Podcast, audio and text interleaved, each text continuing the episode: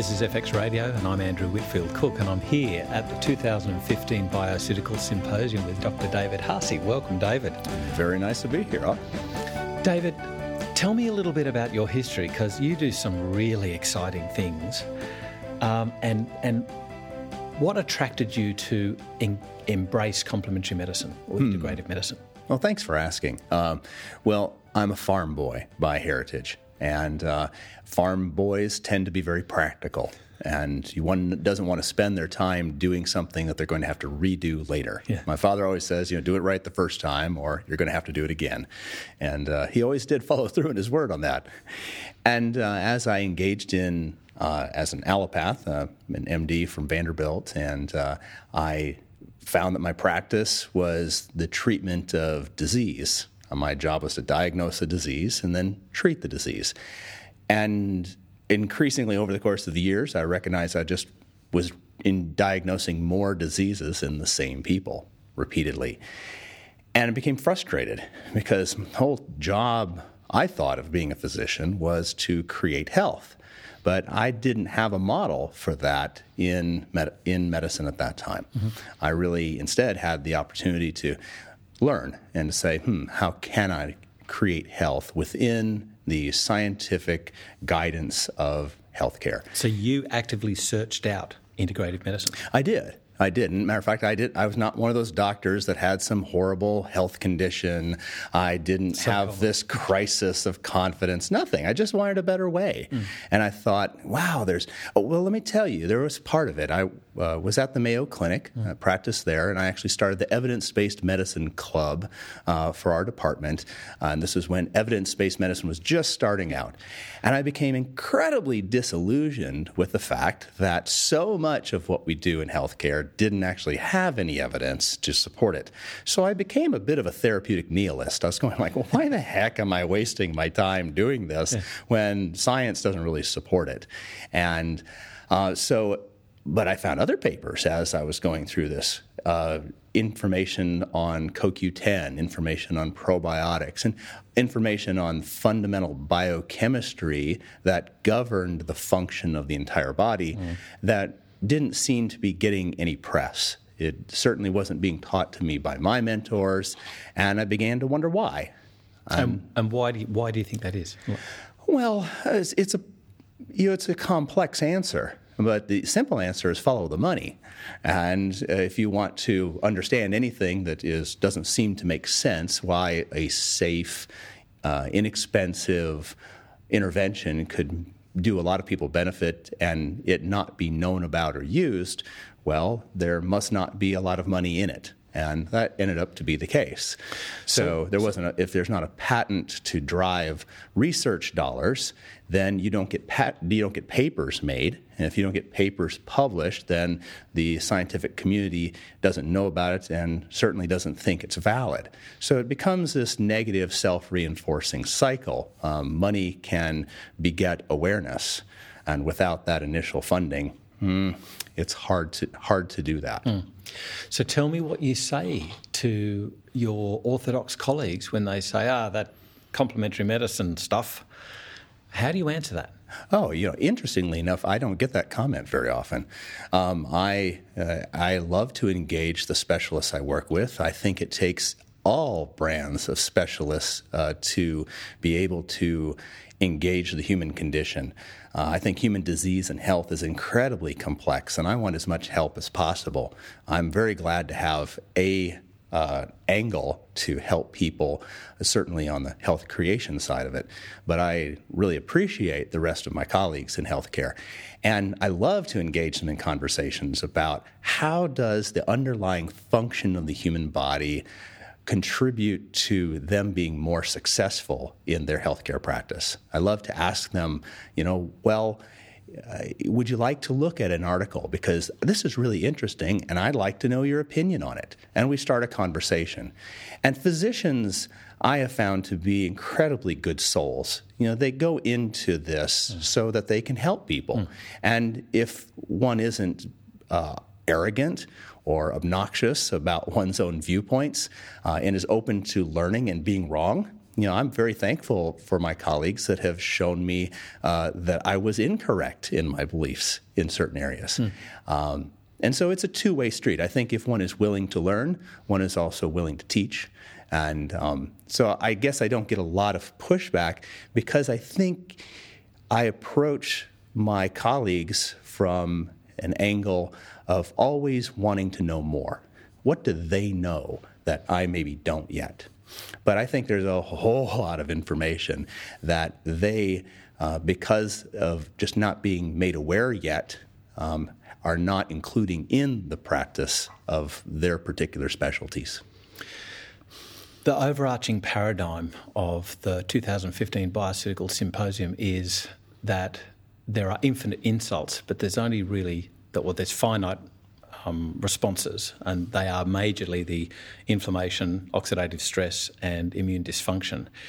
Tell me how this fits into neurodegenerative, neurodegenerative diseases where something like immune dysfunction isn't readily apparent. Mm-hmm. Yes. So if we take a look at uh, Parkinson's disease, for instance, uh, Parkinson's disease has um, known predecessor activities such as exposure to pesticides. And in, in, susceptible individuals, that will start an inflammatory process in the striatum nigrorum, the areas of the brain that make dopamine. And those cells will start to die. And the, you won't start getting symptoms of Parkinson's disease until you've used up almost 90% of those neurons in those specialized areas. Wow. And at that time, even the very first stages of physical Parkinson's disease should really be considered end stage Parkinson's disease.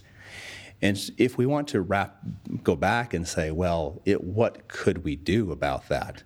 Uh, we can't turn back the clock and say, hmm, let's, uh, you know, let's make sure you never get in contact with that pesticide uh, in the first place, or let's understand what kind of genomic susceptibility you have as opposed to another individual, and is that an appropriate place for you to be?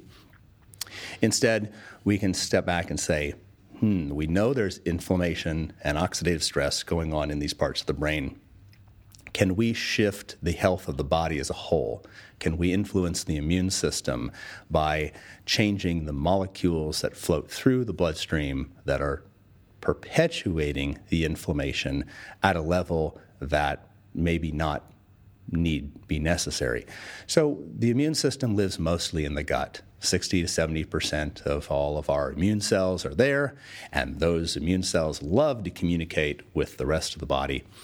And um, if the gut is inflamed as a result of eating foods that are inflammatory or having um, a large number of gram negative bacteria that are sneaking across the gut border, causing what we would colloquially call leaky gut syndrome mm-hmm. and turning on the inflammatory messengers.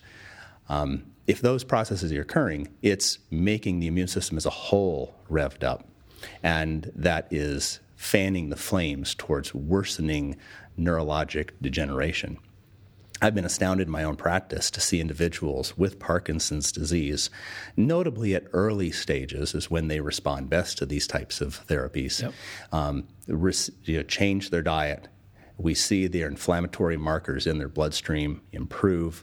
We uh, are tracking uh, those inflammatory markers and even markers of oxidative stress, the amount of glutathione they make, the amount of superoxide dismutase 1 and 2 that they produce, their level of F2 isoprostanes, some very clear markers of oxidation.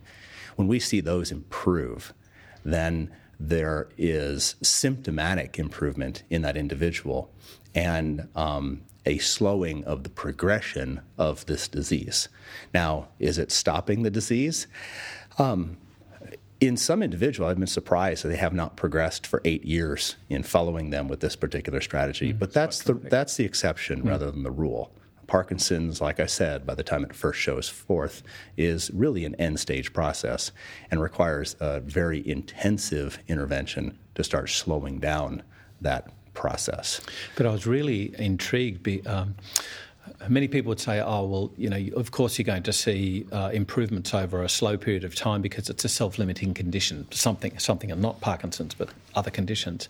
But I was quite taken by how dramatically some of your patients respond over a very short period of time given dietary changes. the body is a network of networks of networks. And the idea that we intervene in someone's health from a linear standpoint, we, we do a, give an individual a single pill. Here's a single drug. And now we expect that single intervention to change a huge system of systems mm. is really rather ludicrous. When one changes what you're eating, uh, you're changing a whole host of biomolecules that are interfacing with the body. When you work with multiple nutritional supplements, when you work with several different modalities such as neurofeedback or transcranial direct current stimulation or um, or deal with in, uh, individuals on a psychologic standpoint, and you're doing those things simultaneously, mm. I feel you get synergy you're able to shift the system as a whole. Um, it's a good parallel to even financial systems, right? A financial system is a complex, dynamic system. And if you want to be really tricky and all of a sudden change, you want that system to be healthier, mm. well, you can't just infuse a whole bunch of money into it. That's going to make the system healthier for a very short period of time, and then everything else in the system is going to adapt around it, and it's probably going to be more unstable in, at the end. Hmm. The same way with the body, with a complex system that is the body. Multi-dimensional, iterative, meaning that we we try something, we assess the response, and then we adapt and modify that intervention. Those types of approaches uh, are more effective than a single pill, a single modality approach. So, and I think that really that's really the essence, I believe, of integrative medicine yeah. is that we can nudge the body very gently in multiple different areas and potentially res- create a response that's much larger than shoving it very hard in one particular area.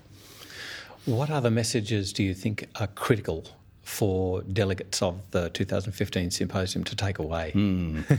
well, uh, number one, that the body is rational.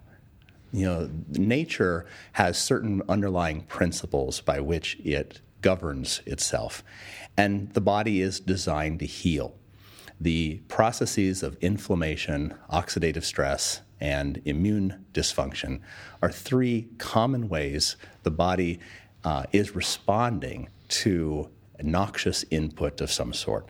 So instead of thinking that the body has broken, no, these are mechanisms by which the body is actually overshooting what is a healing response. Mm. And that overshoot makes uh, what we would call disease when left unchecked for a long period of time.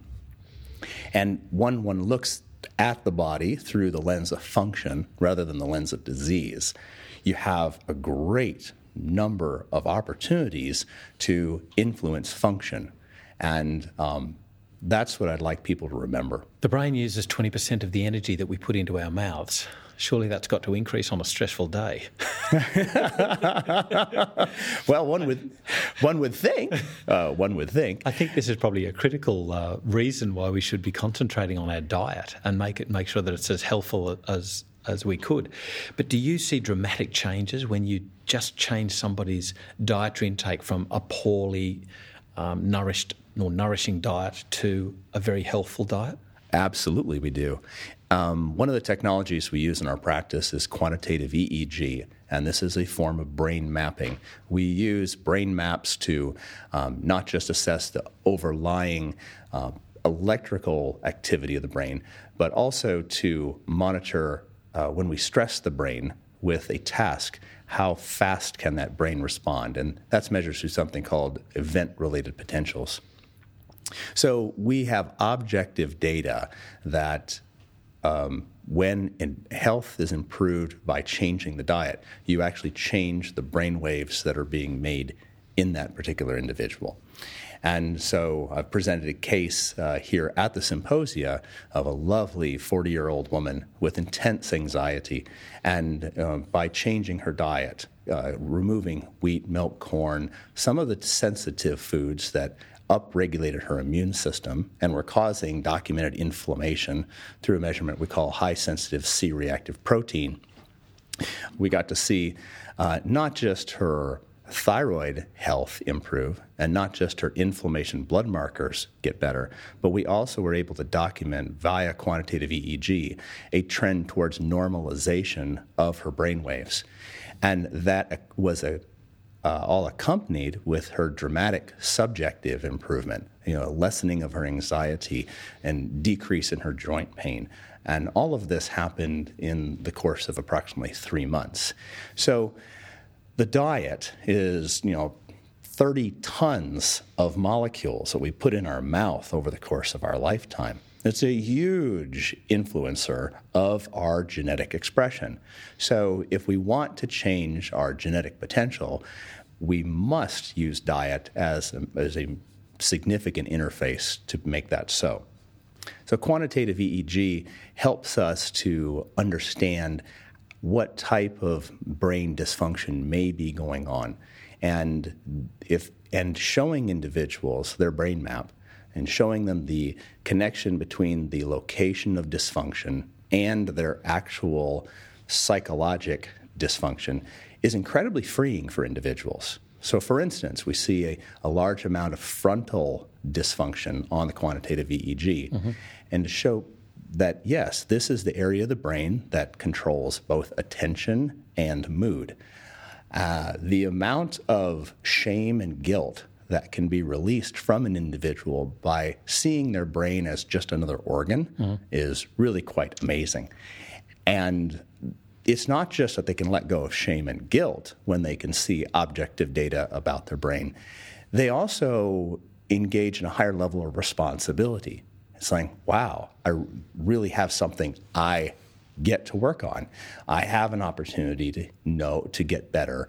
And when they can see the past improvements of other patients uh, as a result of changing diet or using neurofeedback or um, targeted nutritional supplementation or detoxification programs, when they can see those changes happening, uh, it induces hope that induces new action and action is the solution for uh, new actions are the solution for creating new, well, new outcomes. Mm. You mentioned supplements just before, and, it, and it's a very common, uh, you know, approach to include supplement in an integrative medicine approach. So I'm not going to ask you for your top five. It's too complex. It's been covered ad nauseum in your case histories. But what sort of supplements do you find are just dare I say the word universally useful? Are, are there favourites that you go, I very commonly use that, that, and that? Sure. Um, number one, supplements. We have to remember. Well, what do we call them? We call them supplements. They're supplemental to diet. Yes, they're supplemental. Absolutely. And the idea that you can take a fistful of pills and not change your diet and mm. somehow get a remarkable yeah. health outcome, eh, that's really pushing it. And I think that it's kind of disingenuous to the entire idea. Supplements are, you know, how do we improve upon what should be an excellent diet? Mm. So I really don't recommend supplements until we've engaged diet extensively. Uh, that being said, there's a few nutrients that are pretty remarkable. One of them is CoQ10. And CoQ10 is produced in our body by muscles. So when we exercise and we have higher muscle mass, we will make more CoQ10. CoQ10 is an important molecule uh, I like to think of it as the most important guy in the bucket brigade of passing hot electrons down the chain to allow them to cool off. Hmm. it's it's basically making the water wheel of energy production inside our cells move forward. Mm-hmm. Without CoQ10, everything starts to slow to a, a, a grind with CoQ10, we see improvements in energy, improvements in muscle function, and improvements in cellular health in general. A recent paper was published uh, in Europe looking at heart failure mortality and a dramatic decrease in heart failure mortality of nearly 50% uh, improvement was uh, obtained with just CoQ10 supplementation over the, the course of a couple of years. Yes, that was Q a Q-Symbio trial. Yeah. Yeah. Correct. And wow, mm. you know, even if the even if the replication of that study is a half or a fourth as good, it's still one of the largest advances that we've seen in uh, heart failure treatment to date. And it's safe. There's relatively no individual that cannot take CoQ10.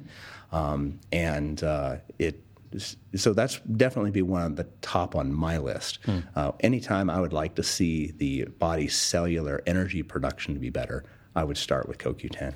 Uh, another one are um, probiotics. And probiotics are healthy bacteria or bacteria that have a healthy relationship with the body at large.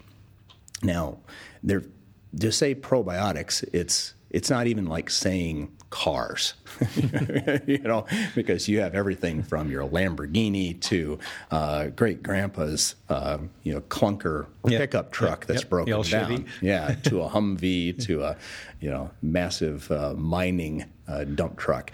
You know, they're saying a vehicle is a big term. Yeah. The, the, but the variety in probiotics is far more diverse than that. And what we've learned over the course of time is that it matters very much which probiotic you're using for which purpose. There's a thing called strain specificity. It's almost like a license plate number on the back of a supplement bottle that will say exactly what strain of probiotic is present inside that bottle. And that strain has been specifically studied in humans to have a particular benefit. So, with probiotics, we can think of them in a big, um, uh, in, in, a, in a big way and say that, yes, those are healthy bacteria for us. But it, when we start to apply this in a medical arena, and we want to be far more specific with the outcome that we're obtaining. Uh, certain strains of probiotic are much more beneficial, uh, are much beneficial to uh, an individual than others. So, um, while we can speak in generalities that probiotics are safe and effective, uh, the devil's in the details here. Yeah. And a lot of people can waste their money taking a probiotic that has uh, been exposed to oxygen or been exposed to high heat, or maybe just grown in a vat and harvested into a capsule with no real therapeutic benefit. So, um, understanding what type of probiotic, how much you're getting, and having a high quality probiotic often is uh, critical to the end results that one sees. I was interested about one point that you made in your lecture when you were talking about how after exercise and also under the influence of oxidative stress or increased ox- oxidative stress, that tryptophan can cause fatigue. Mm-hmm. What's the relevance here to um, sports performance, for instance? Oh, yeah. So, tryptophan is the raw material amino acid that can become serotonin, you know, which we often think of as our happy chemical, mm-hmm. but does a whole lot more in the body. But tryptophan, when it does not become serotonin, has another metabolic fate, and that's to become a set of molecules called kynurenate and quinolinic acid. When we exercise, um, oftentimes the the amount of tryptophan in the brain will build, and especially if there's oxidative stress or inflammation in the brain, uh, we're going to have a rapid buildup of these metabolites of tryptophan, and they actually signal specific areas in the brain called the anterior cingulate or the medial insula uh, that send messages of central fatigue uh, saying to the brain, you are too, you, saying to the rest of the brain, you are too tired to go on, or you will soon be so tired you can't go on, so you better slow down. So tryptophan can be a messenger of fatigue. And some individuals have even used tryptophan to aid sleep, you know, to cause fatigue uh, before going to bed. And that's a you know, that's part of the mechanism by which that happens. So this would be an arena where you'd be working with uh, an, an, elite athlete, say, mm-hmm. and making sure that their gut dysbiosis and their inflammation and their oxidative stress was under control. Absolutely, to, absolutely. To you know, manage their fatigue. Yeah, because like I said, it's a system of systems. We want to improve athletic performance. Wow, well, we've we've had, and I work with some highly elite athletes, uh, an individual who's you know going for the world championship in senior cycling. And one of our largest challenges is keeping his oxidative stress level low and making certain that he metabolically recovers after his intense training.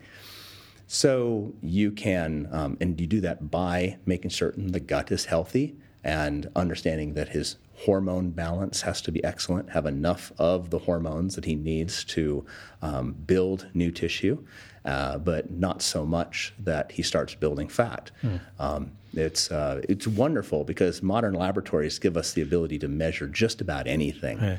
Uh, I've got to say, I was, I was, so impressed with the, the actual objective data that you you were presenting in your case histories. Yeah, awesome. yeah. So we have the ability of doing the full metabolome in our clinic, and a metabolome is measuring nearly 1,100 molecules uh, at one time for the individual, and we can see all of metabolic function uh, simultaneously, which is a great benefit mm-hmm. because we often get our information piecemeal. And therefore, we're not really certain how it all interrelates.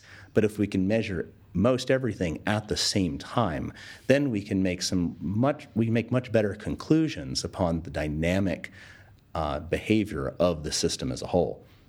So, being able to look at all of the pathways of tryptophan metabolism simultaneously gives us a level of wisdom about what this individual may be going through uh, that we couldn't if we're looking at one pathway at a time. Have you got any favorite herbs? Ooh, favorite herbs. Hmm. I, I will say that I absolutely adore sulforaphane. So this is a broccoli seed extract, and uh, it's often made of sulforaphane glucosinolate. Um, it is a uh, it's a compound that turns on the NRF2 pathway in the body. NRF2 is a remarkable gene cassette that turns on the production of antioxidant enzymes. So instead of taking, quote, antioxidants like vitamin C or vitamin E, which have limited benefit, they have some benefit, but limited benefit. Here you're actually taking a compound into the body that is um, stimulates the body to make its own antioxidant. Now, there are many herbs that do this. There's many foods that do this.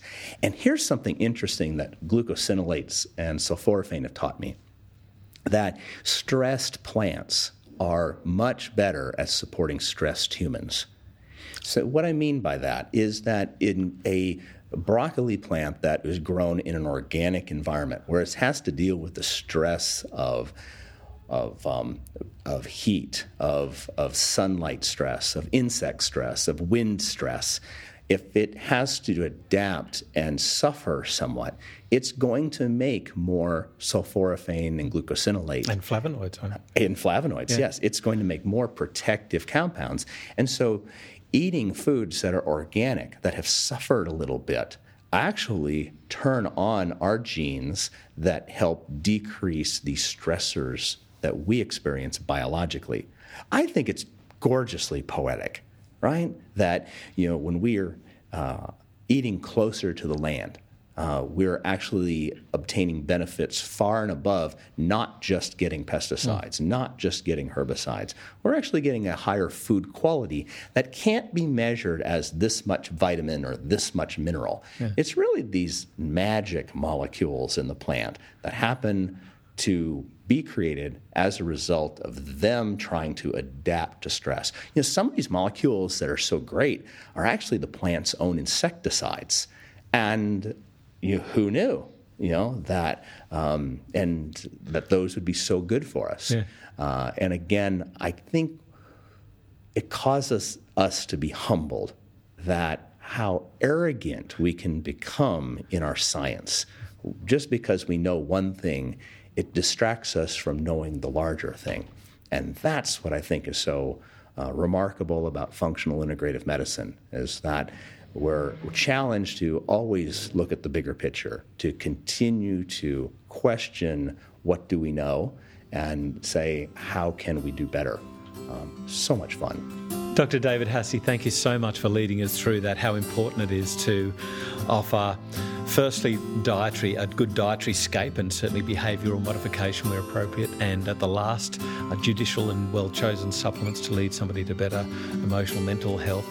Um, so I just thank you so much for leading us through that. Thank you very much. It's been fabulous to be with you. This is FX Radio, and I'm Andrew Whitfield Cook.